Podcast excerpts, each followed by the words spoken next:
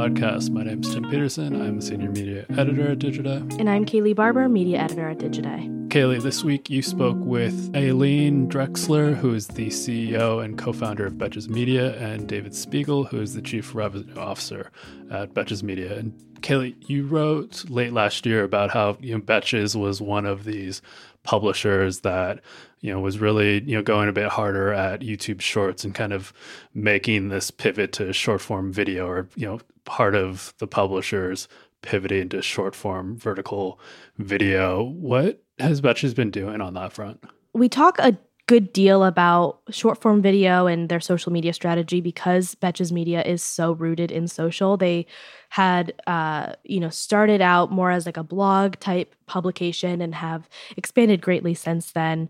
Um, and really because they've been so native to social and they've built such a following their you know primary audience comes through social media um, channels they talk about how in in this episode they talk about how their social media origins have made it really easy for them to kind of tag along on this trajectory towards short form vertical video being kind of like I don't know, the next like shiny thing in the media industry. So because of that, we talk about you know TikTok and Instagram, but also uh, YouTube Shorts and how they've been using that in their um, in their strategy and how it's you know really easy and, and relatively inexpensive content to turn out.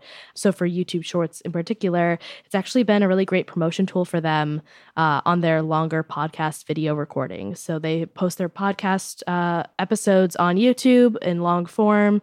You know, they have cameras in their studios recording these episodes, and they're using their shorts on that platform to promote those episodes. And uh, David talks about how well that's been performing for them, interestingly. So uh, they're definitely active in short form vertical video as you know as much as several other publishers are. But for them, I think uh, Aleen and David both feel like it's kind of a natural part of their business that they've been doing for years, um, unlike another publisher who might have been focused on more long form video and uh, even like CTV programming, uh, which they do say they're they're looking forward to producing in 2023, getting more into that longer form video, highly produced content as well. But short form video definitely feels native to them. Got it. And you mentioned they're using short form vertical video as a you know marketing or content promotion tool are they making any money directly from the short form vertical videos or is it exclusively marketing and promotion? Yeah, they're making money. So they have branded posts that they put out. And the way that they approach short form vertical video editorially is how they're approaching it in their brand deals as well. And David uh, talks about at the end kind of how uh, 2022 ended up being a really big growth year for them. Um, their revenue is up 40% year over year. Um, and so it's an interesting case because you know you and I have talked about in the past like how has short form vertical video been for publishers you know trying to make money off of it? It's not always the easiest from a revenue share perspective but I think going the branded route they're seeing success so far. Um, and so yeah Aleen and David talk a lot about how they're making it work for their business and how they anticipate it working in 2023 as well. Cool. Interested. Curious to hear more. Thanks Kayla. Thanks Tim Aleen, David, thank you so much for joining us on the podcast. How are you? Good. How are you? Thanks for having Great. us. I'm good. I'm good. So, Aleen, you and your co-founders were on the podcast about a year and a half ago at this point. Um, that was a year and a half ago. It was. Yeah, I was like, I was listening to it uh, before this recording just to like, you know, kind of use it as a almost compare and contrast of like how things are how things have changed in that year and a half. Um, David, I know you joined the Betches team, so uh, I'm what's changed. yeah, so you're part of the inspiration for having this episode again. Um, but yeah, I really wanted to kind of use it as almost like a, you know, again, like a compare and contrast of how things have changed since 2021, mid 2021. Um, 2022 for a lot of people were was a really kind of wild year that was a little unexpected. Um, and David, I know we talked, I think last month at this point, um, about some of the things that you're seeing heading into 2023 that I really wanted to kind of get you on the podcast to discuss further.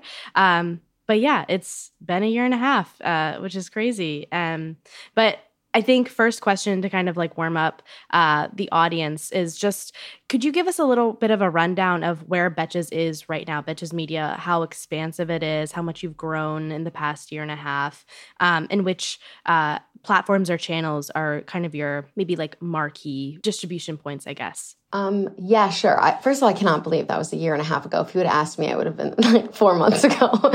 um, but yeah, I, I, we have definitely grown a lot in the last um, year. 2022 has been a growth year for us, as it has been in the years past. Um, we're definitely building our team more. As you see, David has joined the team. We hired a chief content officer, and just a lot filling out more gaps on in our um, organization. Um, and this year, uh, we've been primarily focused on podcasts um, a lot of, you know, very funny skit, sketch comedy on video. And we launched our first, um, I guess, alcohol. We launched Faux Pas this year. Was, and that has been really, really exciting for us to see a real a product um, distributed like in liquor stores um, that we created, that we put our brand on. And um, that's definitely not going to slow down in the next year. Um, but it's been an awesome year for us so far, and yeah, we can talk about more more growth for next year when you asked David that question. yeah. So obviously, David, you joined as CRO this year, um, and when you when we talked, Aleen, uh, last time, I think your headcount was about thirty people. Um, what's your total headcount now? And and David, why did Betches speak to you as you know the next place for you to go? So uh, we are, I believe, at fifty one employees now. Is that the correct mm-hmm. number? Yep. Uh, and correct. and hiring, which is you know there's a there's a lot of exciting stuff going on. You know, kind of counter programming the narrative that exists in LinkedIn and Twitter right now with constantly posting new jobs, which is great uh, and really a sign of the times. I mean, I think that for myself, you know, I, I, think it's fair to say that I was not the the core consumer who discovered Betches on their own. I discovered it from uh, a former coworker who ended up coming here uh, two years ago. And I think the big thing that caught my eye, and it's the thing that I honestly say is like the biggest opportunity in the market, is this is like the most influential media brand that people in the media world aren't talking about. And it's the same as you, Kaylee, saying you're a fan. Whenever I'm talking to someone and I say, you know, pull up Betches on Instagram and tell me how many followers you have in common. And it's more than you know any of the major news organizations it's more than places that i hired hundreds of people.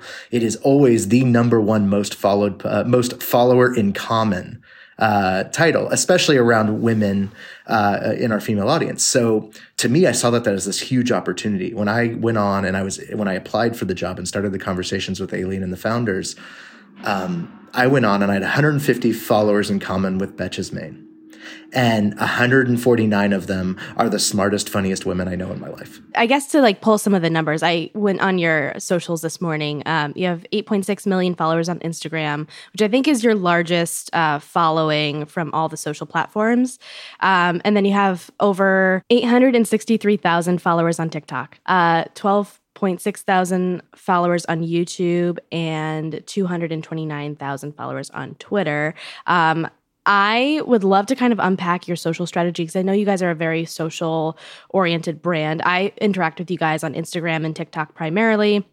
And you're right. A lot of my friends also follow Betches. We are constantly sharing memes that get posted there um, in our, you know, chats and things like that. So I'm, and when we spoke last time, I think social and community were two of the bigger kind of areas of focus, um, especially with how Betches was founded and grew. Um, how does your I guess social strategy play into the growth that you mentioned um, and your your growth strategy for next year? Um, because I feel like you know, obviously there's been things going on at the platforms, um, and we could talk about some of the challenges too. But you know, looking holistically at your audience strategy, is social kind of your primary focus? Is that your primary channel at this point? Just outside of social, and we'll get to the social strategy. We do also have our own original podcast network.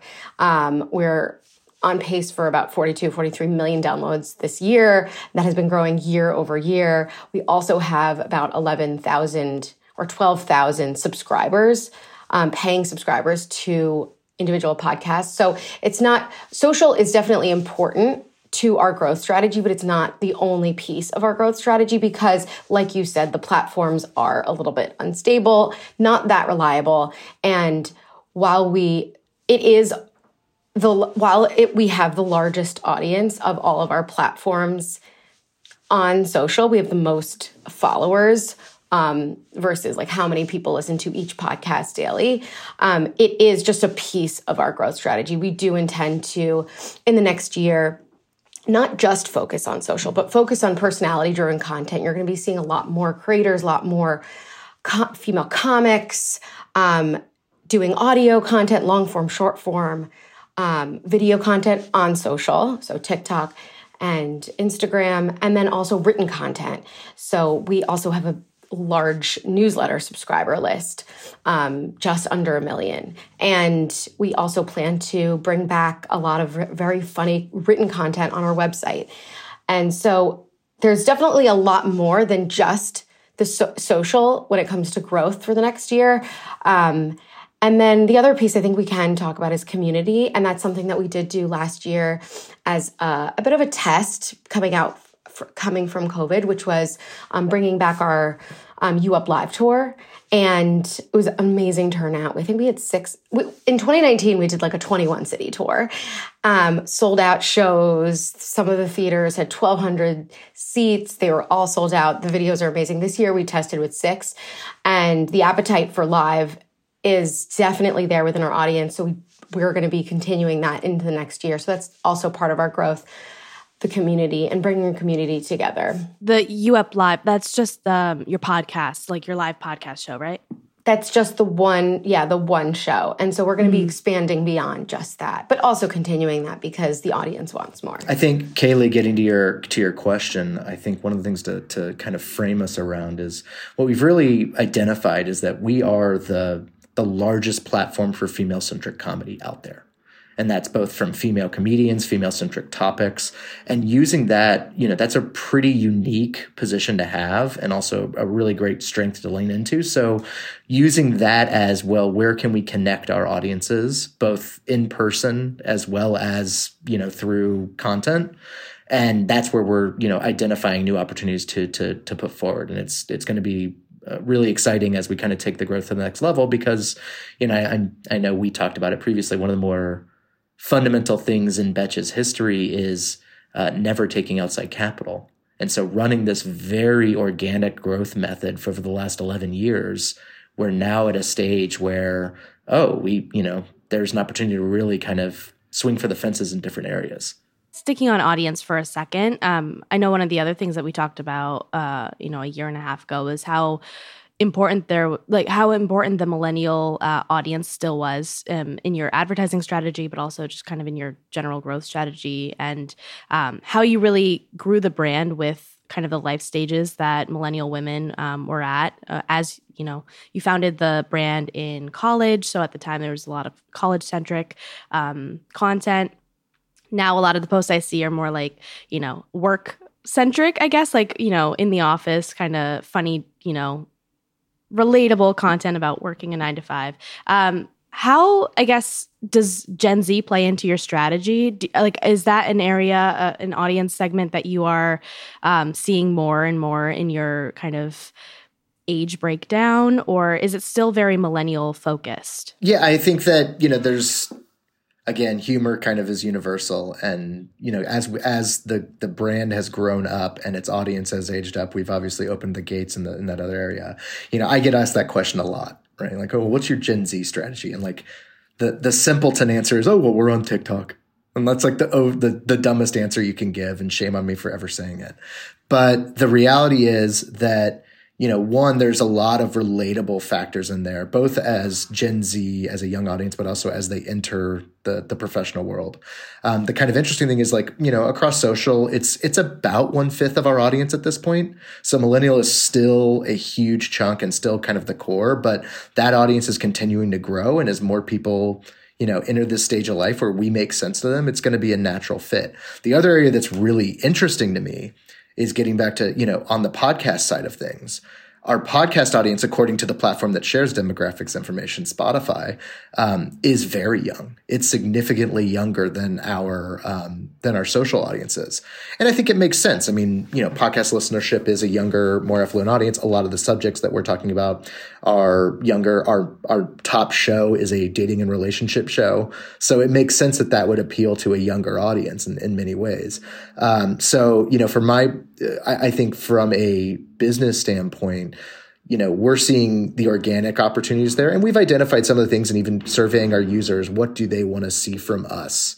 Uh, and and breaking that out by age range also helps us prioritize. So yes, you know the the next generation of cohorts absolutely are are important, but we're not walking away because there's still so much territory to cover with millennial women as they continue to, you know, grow up, have more dispensable income, disposable income, and you know have those little rugrats and everything else running around them. Yeah, totally. And then um, I, am curious, how much younger is your podcast audience versus like social? Well, now you're grilling me.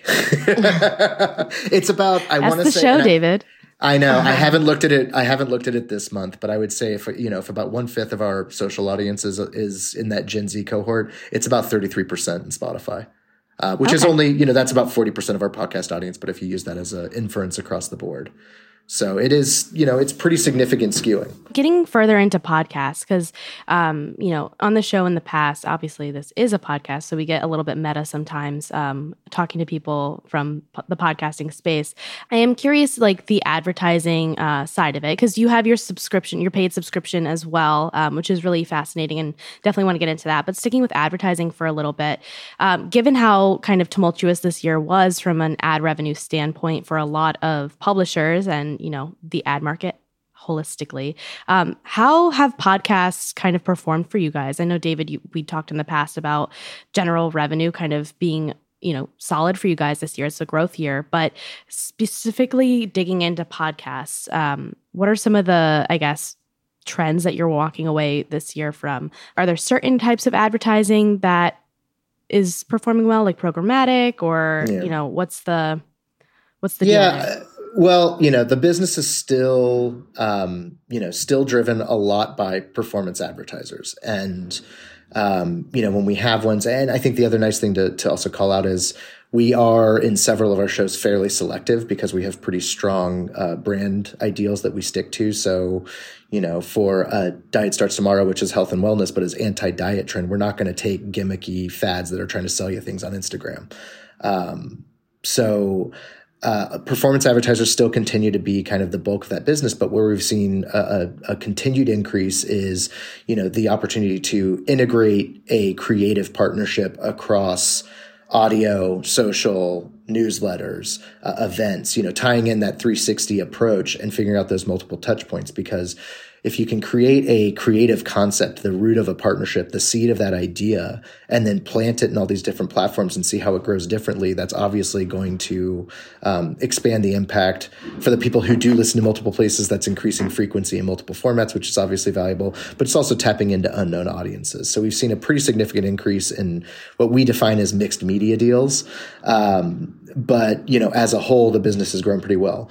We we do we opted into programmatic audio at towards the end of this year, and it's been a you know I, I, I would say it's an it's a pleasant kind of bonus to the equation. It's never going to be the majority of our business. We are we're not taking radio spots. We're taking audio. You know, our our our copy is all host read. It's often read by our founders. Um, the the the programmatic side of things is a nice thing because it fills that unsold inventory, which while low for us, the other, there's lots of, you know, kind of low hanging fruit there. Um, one, international monetization, which we're not focused on at this point.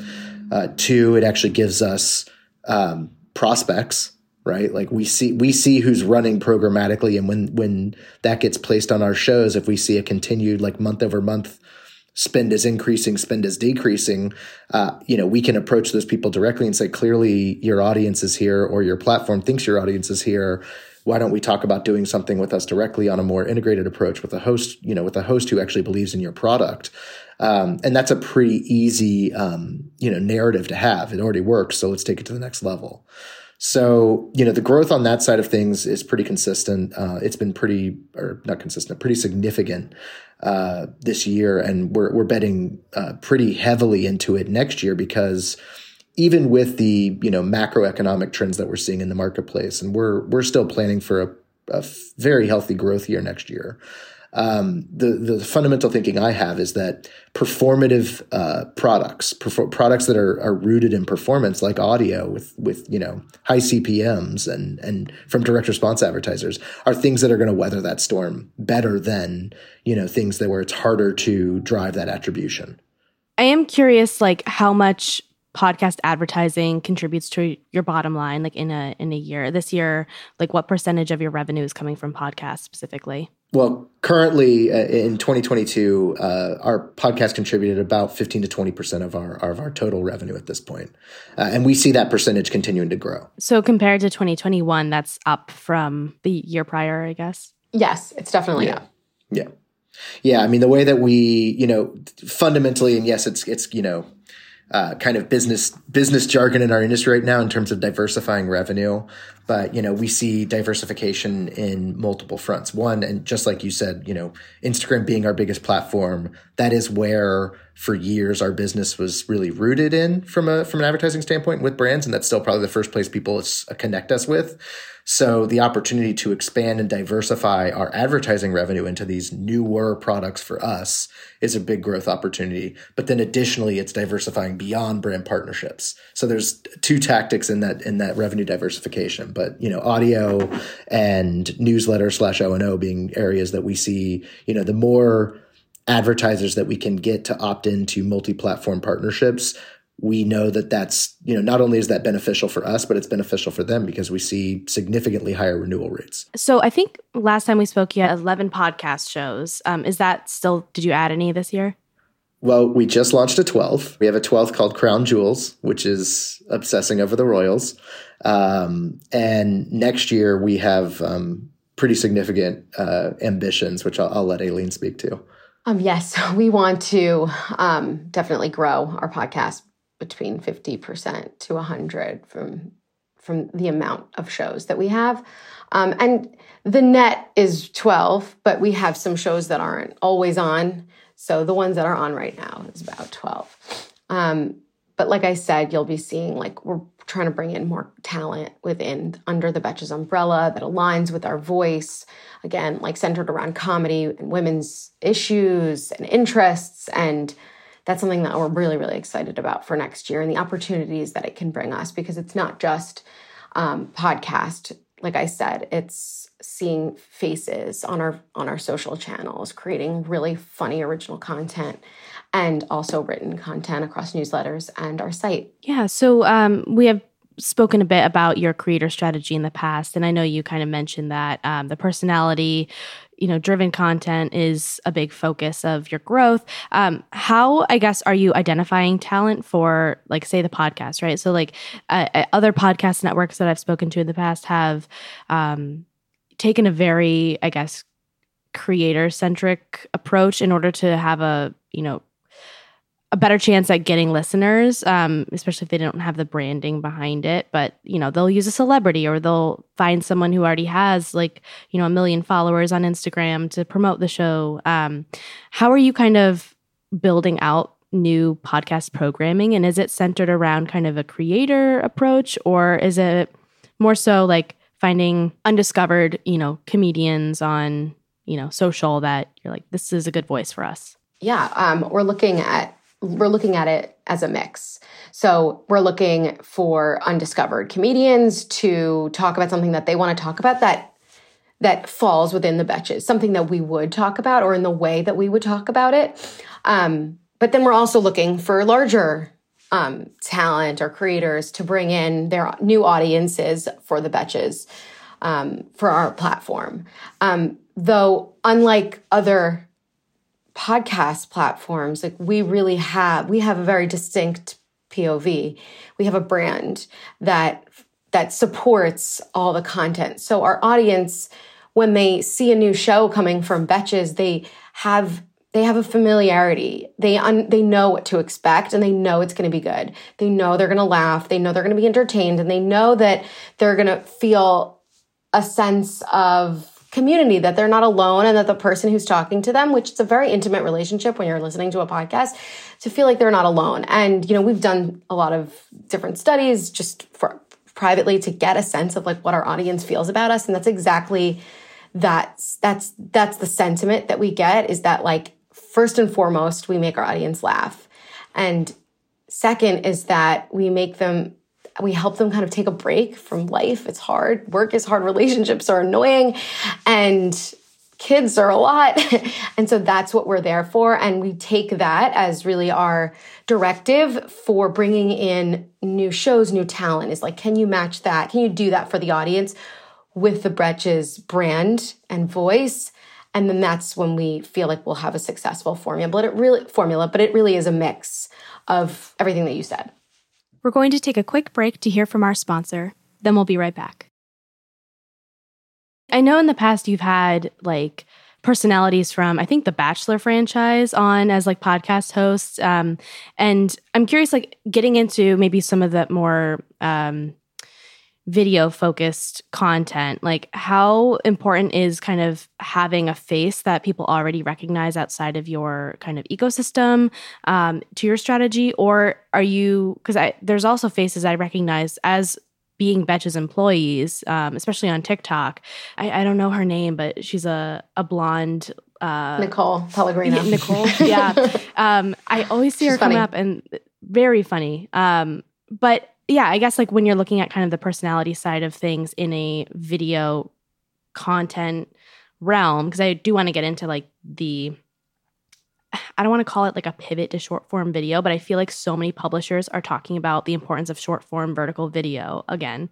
Um, when you're kind of looking in that realm, how are you approaching the personality in that area? To us, it's less about whether that person is recognizable at first. It's more so if they can create a connection with the audience. That's real, just period. So we, if we believe that someone has that like potential for connection, they'll get there and become familiar and you'll recognize them. Nicole started off not audience facing when she started at Betches. And she's grown within the company. She was the she started in marketing. She worked she we saw that she definitely has this talent for talking to the audience, talking to the camera, specifically around brides. So because as she was, you know, getting engaged, she got married. So that was where she kind of got her just using her as an example. But that's where she kind of became bigger and more recognizable. And now that she is married you know we're we, we want we want also our talent to like move within Betches and grow their career. It's not just about like you know be in some videos. We really want them to you know be associate like you said she's associate she's a Betches celeb basically. You know there's bravo bravo leb she's we're Betches leb. And um that's what we're we really want to create that is like this is a Betches universe there's really fun, funny people, and we want to bring in a lot more. Um, and that's, yeah, again, I keep saying that I'm excited, but I'm genuinely excited about it. And, and I think, Kaylee, you know, as you may have seen, I've started popping up in TikToks, and this is just my track to get a podcast. I love it. I'm I'm looking forward to your podcast. Actually. Um, oh God. Okay, so so how is short form video kind of uh, you know getting into that? Like how is that part of your focus for growth in you know 2023 like does that i don't know does the pivot to short form vertical video kind of like i don't know scare you at all because of the last pivot to video? Like what's the kind of strategy around that because i know like instagram tiktok and now youtube has shorts like it just seems like it's another major area of focus but across a lot of platforms not just like facebook. Um yeah so how's your kind of focus on like that video element in your especially in your social kind of strategy? I feel like it's a lot of video meme content that i see. I don't think that we've ever pivoted away from short form video as it when it became popular or even before then um, it was really that we were testing with like long form and um, obviously it's a lot larger of an investment to do long form so we pivoted earlier, pivoted back er, sooner because um, we know how to make content for our audience in short form. It comes very, very naturally to us. Um, and if anything, we understand like the type of content that makes sense for short form and the type of content that makes sense for long form, and they're different. And I think that's that's the key to the strategy. Um, I, what we are going to continue to do is probably serialize a lot of our short form content. Um, and then you'll see a lot more as it relates to different types of interests and things. But I think what we're pretty good at also is like reactive short form content. It's really important that it's timely. Um, and again, that it hooks the audience right in the beginning. Yeah, David, if you have anything to add. Yeah, no, I think that, you know, I think that kind of sits like this isn't a company that is pivoting out of a core business of monetizing a giant YouTube following or saying we have a CTV channel that no one actually has ever watched.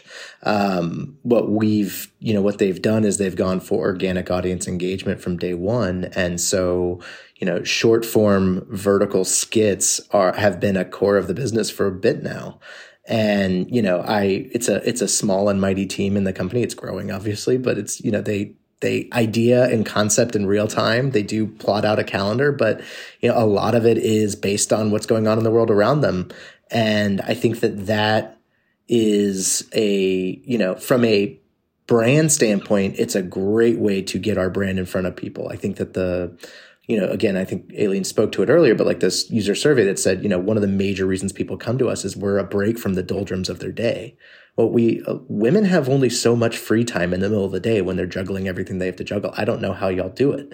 Um, but they you know so if, if, we can give them something that's incredibly funny in less than 60 seconds guess what? They're going to share it with all their friends. It's going to slide into the group chat. And that's us. And that's what we want to do. Um, and so i think it's an incredible marketing vehicle for our brand. And it's a great monetization vehicle because we create you know that we use the same sensibility the same team when we're working with brand partners. Touching on something you said david about um, you're not like trying to pivot a long form you know youtube following into a short form you know video viewership. Like so your following on youtube is relatively smaller than your other platforms. Like i think it was like 12000 or so. Um, but YouTube did just like announce that their shorts platform is going to be like a rev share model. So there's like revenue opportunities there, like direct, uh, indirect revenue. Um, and YouTube historically has been like a, a rather, you know, lucrative platform for other publishers. What's your kind of, I guess, strategy around YouTube shorts if it is something that you are focusing on, or if it's more of a, you know, we created this TikTok, let's repost it on shorts for now. Like, do you have a, I guess, strategy to go after the money opportunities that YouTube is kind of touting around their shorts? Yeah, so it's it's actually touching on a couple of different things that we want to do from a business perspective. So, um, yeah, the the Betches main YouTube channel is about twelve thousand followers, but I believe in October was that when we launched? It was October. We brought you up uh, to YouTube, and it was our first time doing you know basically doing in studio podcast video on a channel. And that's grown to, you know, almost 6,000 subscribers organically in the last month, of, you know, couple of months. Uh, that kind of, I think, lays into our, our short strategy also, because while we're also publishing, you know, long, if not full episodes of You Up, we're also doing a lot of shorts from the show to get into the feed and start promoting it from that angle. Um, we are also distributing, you know, our skit content across platforms. And I think we're still in a bit of a, you know, learn phase in terms of what works there. I, I don't think anyone's really figured out the shorts uh, algorithm other than it's TikTok light. Um, and so for us, I think that you know, if we can take advantage of that, and quite frankly, it's it's an opportunity for us because if we can take advantage and build scale and build importance in that algorithm, then we might be at a competitive advantage when they do turn on monetization. Um, but you know, unlike other publishers, I was I was at a conference a few months ago, and I talked to a publisher who has been, you know, heavy in YouTube for a very long time and they lost 40% of their evergreen viewership on a monthly level because of the algorithm change to prioritize shorts. Well, the dirty secret for publishers and monetizing YouTube is you actually make a lot more money publishing really successful, really, or, or, monetizing really successful content from three years ago that continues to show up in the feed than you do on any of your new episodes. So that's a major revenue impact that people have to overcome, which is going to create this, you know, the the race to vertical video type thing. I don't know. I mean, I, I, I, what I see and what I imagine of this kind of monetization model of like, you know, every fourth, every fourth short is going to be an ad and it's going to be, you know, a rev share. That to me seems like it's going to be harder for uh, individual publishers to really, you know, rely on that as a core business. I could be wrong, but that's why I see it as a, uh, an opportunity and one we can't ignore but I'm looking at it more from the audience building and the marketing of what we're doing. And then secondly, we'll see where and we'll we'll see where the monetization comes from. And getting into kind of the production side of things too, because you mentioned like Nicole is, you know, very reactive and she'll, you know, she has this very quick kind of way of recording these videos and getting them up. And I think, you know, you have like that editorial calendar a little bit that you mentioned, but there is a very responsive nature to how you approach videos.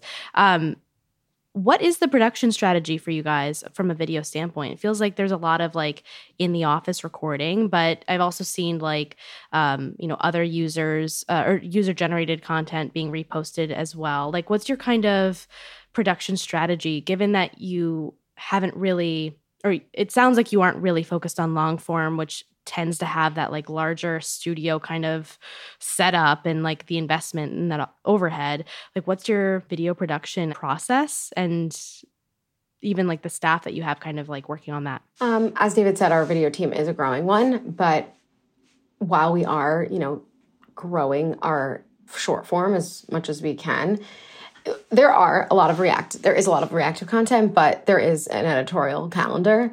And so there they are constantly creating videos around key moments and ideas and things like that. Um, so it's it's also a mix of reactive and um, pre-planned, evergreen and and and non. Um, so it's it's definitely a mix, and that's how we approach all of our content, even our commerce.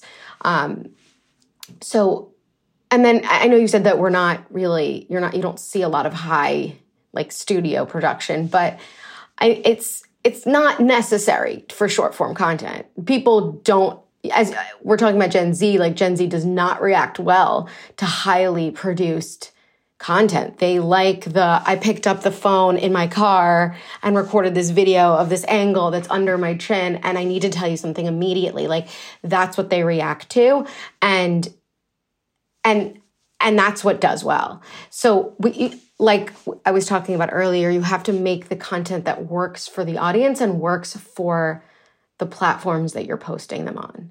Um, but yeah, we're looking to experiment for sure as our team grows and as we continue to grow our revenue. We have more to invest, and um, we might have some really good long form coming at some point soon. But I, I, you know, I again, like we just really try to be very thoughtful and um, and strategic about like the type of content we make for what platform. And being a bit boisterous. I mean if you look at what we're able to do in reactive and immediacy just think what we would do with a writer's room right? Like this is a real there there is a real opportunity there in terms of this comedy being instantly relatable uh, you know, we female comedy is is effort. It's incredible, and it's a huge opportunity still in the space that's that's taken a lot of advancement of the last 10, 20 years, but it's still an underserved audience, and so I think that that's you know aspirational, also kind of a no brainer in the eventuality. Kind of getting into the advertising side of things because I'm curious how um, you factor in either is it more so branded content that you have from like a, a revenue standpoint or are you doing more like i don't know is like product placement what you would call like a branded post i'm not really sure what the all the terms are but yeah. what's your kind of advertising around short form video and how has that you know, performed in the past year as well? Yeah, um, you know, our business is you know still at its core rooted in, in, in integrations. Let's just kind of call it as a, a, a catch-all term is integrations into our content. We work with our content creators to create stuff based on brand briefs. Um, we integrate product or messaging into content, whether it be you know as simple as a, a, string of memes that we've created or tweet memes, you know, where you, you do, you know, humor and text, uh, to sketches that we create on behalf. And we, you know, recently had one, and I know this is going to air a little bit later, but, you know, for, for Wednesday on Netflix, uh, we had a skit, uh, that I believe is one of our best performing videos of the year. And that's, and that's a branded video, you know, where quite frankly, the platforms deprioritize it so you're you're so they want you to pay against it.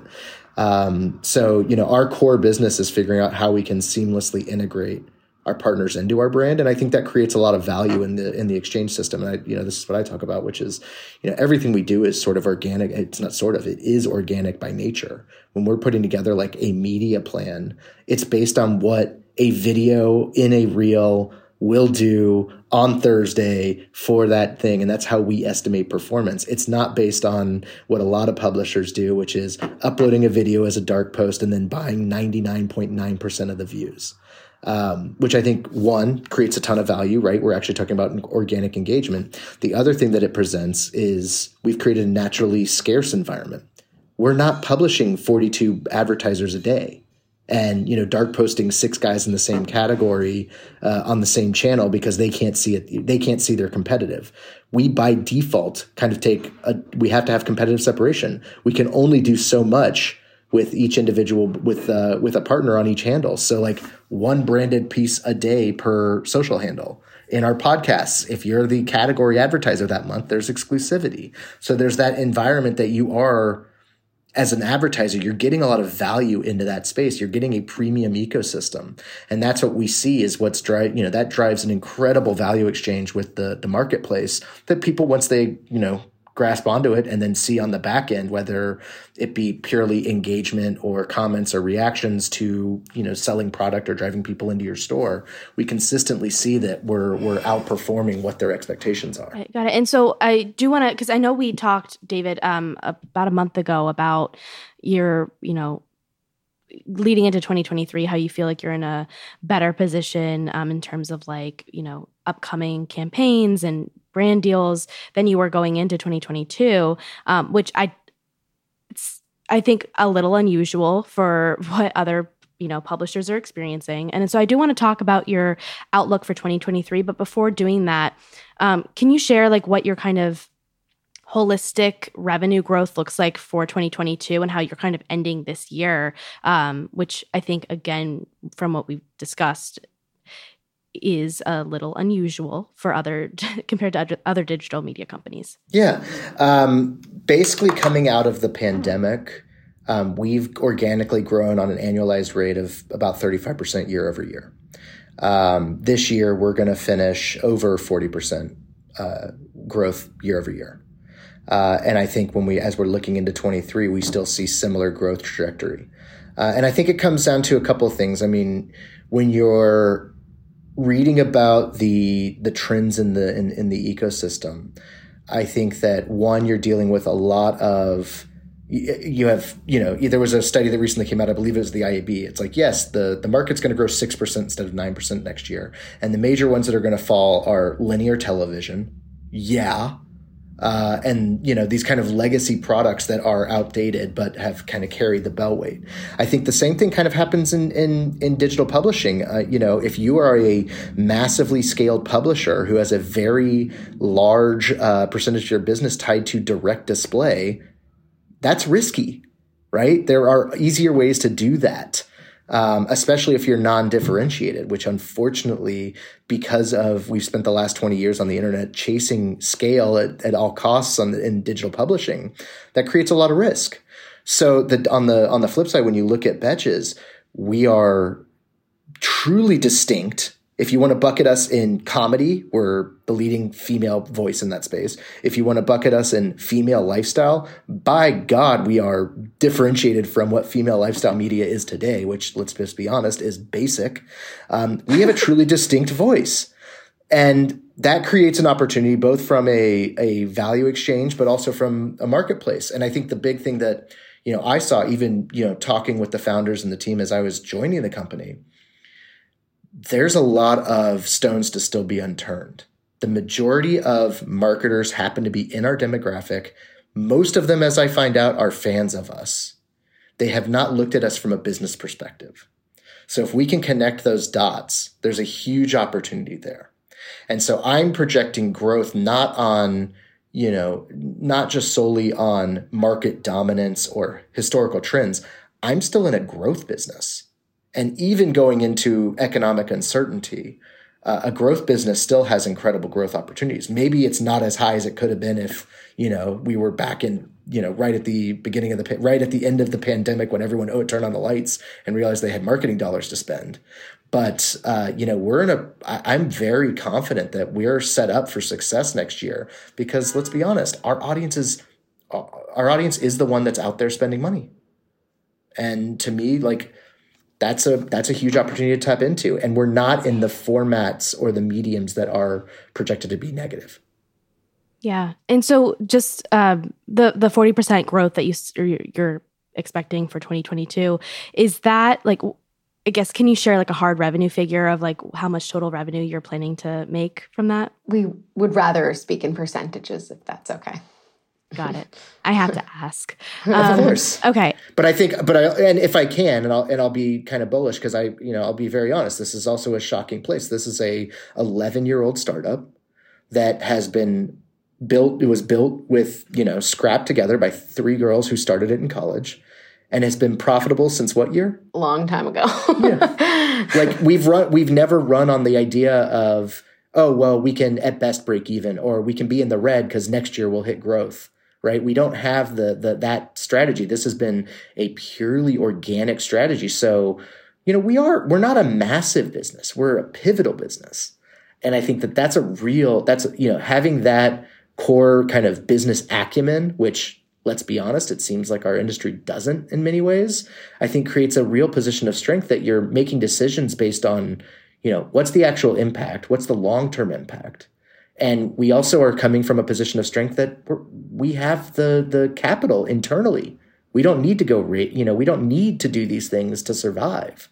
Um, you know, th- that's a really for me as a as a person in my role, it is a complete change of perspective of what I've worked on or or what I've seen over the last twelve years.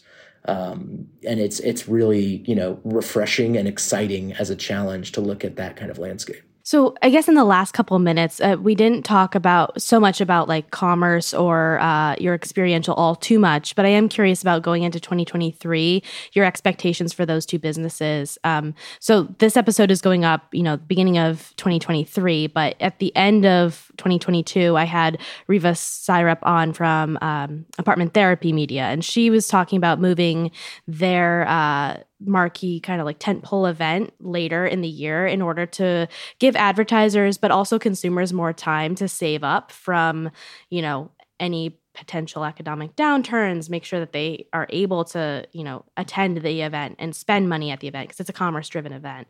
Um, so they move their event later in the year. I'm curious about your commerce business and your experiential business. If the kind of economic concerns from a consumer standpoint, those who are, um, you know, maybe feeling the the tightness on their wallets, if you have a strategy around making sure that they're able to still I, I, guess like how you're framing those businesses around what like consumers themselves might be facing in the new year. Obviously you see a lot of opportunity from an advertising standpoint um, given like you know you're in a growth period but you know the economic impact on consumers also something to consider. Um, yeah how are you kind of approaching those two businesses in the coming year? And i think we um you know and i think that that's a it's a something you have to keep in mind right? We you have to keep in mind what's going on not only for individuals what's going on in the narrative in the world and things like that and not kind of go against that too well or seem insensitive to it. Um, i think from our business, like we've had a very successful merch business for for years, um, selling based on our brands, and we're going to continue. You know, we're we're we're kind of recentering around, around our membership and community to give it a little bit more scarcity, to be honest. But that's not to say that we're not going to have, you know, reactive stuff based on Taylor Swift's new album. Hey, if she could come out with a, a new album every two months, I think I'd hit my revenue goals.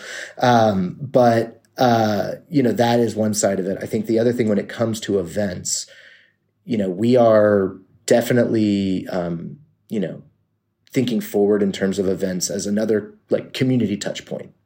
And so rather than it being, you know, a service driven event, a lot of our stuff is tied around, you know, how can we entertain you?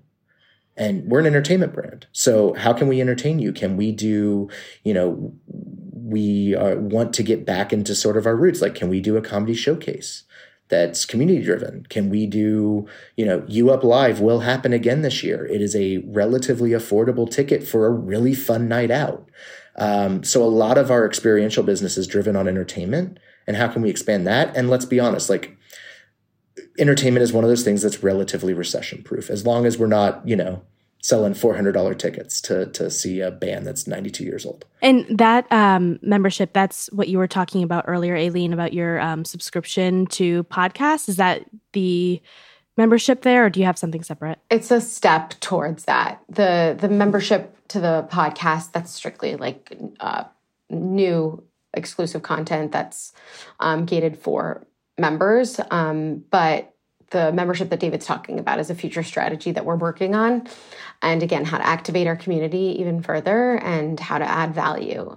Um, but yeah, and not and not only is our commerce um, entertainment, but we've launched an alcohol brand, which is also a form of it does well in a recession as well. So, and then even if you were to look at affiliate, we really we are part of our audience. We understand. We hire people that really understand what content or what does well. So we're quick to pivot to the type of affiliate or commerce content that makes sense for what the audience is going through. All right. Well, it sounds like there's a lot on the horizon for 2023. You're still expecting growth, new membership kind of models coming. So maybe in a year and a half, we'll be able to check in on those new businesses again. But thank you guys so much for joining me on the podcast today. I really appreciate it. Thank you, thank Kaylee, you. for having us.